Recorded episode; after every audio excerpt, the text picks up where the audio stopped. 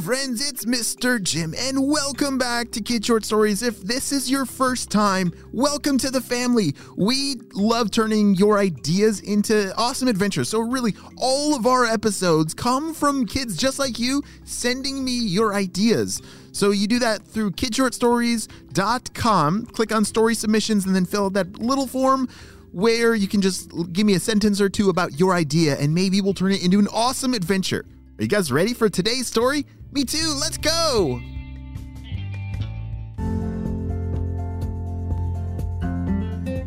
Alright, Purple Ninjas. I feel like it's been a while since we've, uh, you know, done something extra stinky or, or menacingly or something, anything.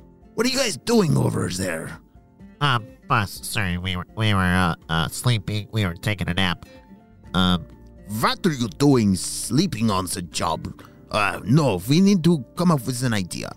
You see, uh, I don't like when all the children in the world are sleeping nice and peaceful. Is there something we can do to just stop them from sleeping? uh, well, we could make some really obnoxious noises. That always uh tends to wake me up, like what just happened now. Oh, perfect. All right, Purple Ninjas, get to work on coming up with a way to make all the sounds just very loud and annoying and stop them from being able to sleep. Get to work. Go! Adie and June were playing quietly. They had just had dinner and cleared the table off with the dishes and put them in the sink and, and washed them off. And now they were having some quiet playtime before it was almost bedtime. Oh, June, I'm getting very sleepy. Oh, is it time for bed yet? said Adie. Uh, I th- yeah, pretty close. Let's go brush our teeth and get our jammies on. Adie and June walked over to the bathroom and brushed their teeth and combed their hair and got ready for bed. Oh, it's story time. As they both crawled into their bunk beds, they turned on a story and that's that was their favorite way to fall asleep. Do you guys have you ever been in a bunk bed before? Oh, bunk beds are pretty cool. You have to climb up sometimes like a ladder to get to the top. Yeah, you have to be pretty brave to sleep on the top part. Well, it's a good thing that Adie and June are both super duper brave. Well, as they were listening to this story and their parents tucked them in, Ah, they yawned and quickly ah, fell asleep. Unfortunately, their sleep did not last very long. After only about five minutes, all of a sudden,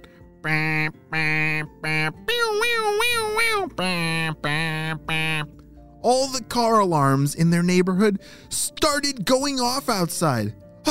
Huh, what's going on? Adie, what's what's happening? said June. Adie sat up all of a sudden. Something is definitely not right. Oh, it's at the middle of the night. Ugh. Adie stretched her arms and felt like she'd been sleeping a long time. As she sat up, she realized that they had only been sleeping for five minutes. June, what in the world is going on outside? They raced over to the window and looked outside. Whoa, look at that, said June. All the cars, like the lights are flashing and the alarms are going off. Someone must be trying to like break into all the cars. We gotta call HQ. They raced over to their closet and grabbed their walkie talkies. June was the first one. Shh, HQ, HQ, come in. This is June and Adie. Over. Shh. Shh, June, Adie, it's very late. What's, uh, is there a problem? Over. Shh. Yes, HQ. This uh, is an emergency. For some reason, all the cars in our neighborhood are alarming. The lights are flashing and it's really loud. There's no way we can fall asleep, but something is going on. We need help. Shh. All the car alarms are going off? Yes, that is pretty strange. Keep us uh, in the loop of what's going on, and we'll uh, we'll see if anywhere else is having this problem. Over and out. Shh. HQ started doing a whole bunch of research on all the area neighborhoods and cities and towns across the whole region, and the news was not good. Adie and June, are you there? Shh. Yes, HQ, we're still here. Over. Shh. The news is not good. It appears that every town in your entire region is experiencing the same problem. Car alarms are going off everywhere. We don't think anyone's breaking into the cars. It just it appears that someone just flipped on all the alarms. We're suspecting it's Dr. Stinky Breath. Can you look into this? Shh. Yes, we'll do that right now. Over and out, said Adie as they hung up the walkie talkie. By then, their parents had run up to their rooms. Adie, June, are you okay? said their parents. We can't figure out why all the car alarms are going off. Have you called us into HQ yet? Yes, we actually just got off the walkie with them, said June. And they said the whole region is experiencing the same problem, and everything is pointing to you know who. You don't mean Dr. Stinky Breath, do you? said their parents. You got it, said Adie. And HQ needs us to figure out what on earth is going on. Do you guys have one of the remotes for your car alarms? Their mom pulled one out of her pocket. Yes, it, but it's not working. It's not turning off the alarm. Like, normally, if I push this button right here, the alarm goes off. But the car is still being obnoxious, and I'm pretty sure all the neighbors are having the same problem. Ooh, could we run some experiments on that? said June. Yeah, good luck. We'll be downstairs and we're going to call some of our friends to see if they've figured out anything. But uh, Adie and June, just let us know if you need anything from us, okay? Okay, we will, said Adie. June, we've got to figure this out. There's no way that we're ever going to be able to sleep again with those alarms going off. June, are you listening to me? June! June was digging in a box in their closet. She was looking for something. June, are you listening to me? Hello? said Adie. I can hear you. I'm just looking for something. Hold on a second, said June. Here, this is it. As she pulled out this old contraption out of a box, Adie remembered that was something that they had built together at, at a spy camp a long time ago. I think this is going to be pretty helpful, said June. This is a frequency detector. oh, yes! Frequency detectors. I remember. You see, June and Adie were at a spy camp a long time ago and they built this frequency detector, and it was, you know, built for detecting frequencies.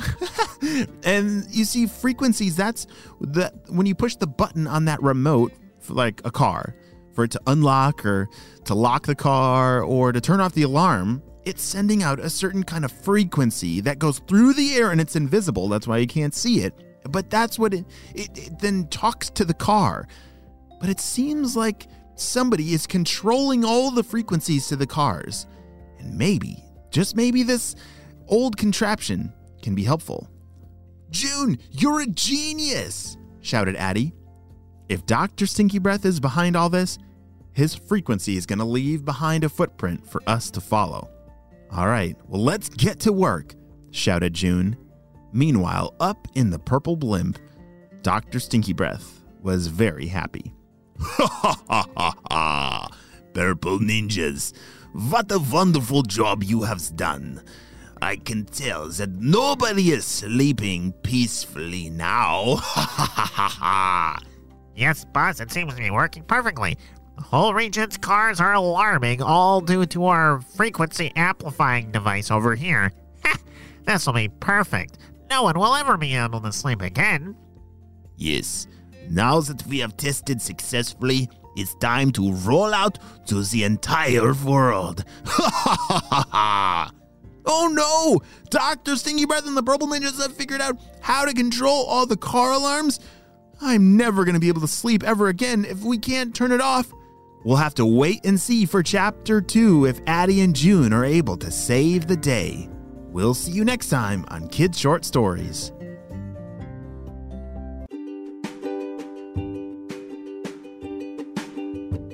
Great job. You listened all the way to the end, and you know what time it is. It's time for Kid shout outs. I want to say to Luca from Colorado, Sadie and Sasha from Florida, Maya from Boston, Walter and Henry from Minnesota, Louis and Arnold from Australia, Hudson from Chicago, Isaiah from Fresno, California, Violet and Miles from New York City, and Eliza and River from St. Louis, Missouri. I'm so glad that you're all in the Kid Short Stories family and on our spy team. We could not stop Dr. Stinky Breath and his crew without you, my friends. Will you have a super duper day? And I will see you on our next adventure. Bye.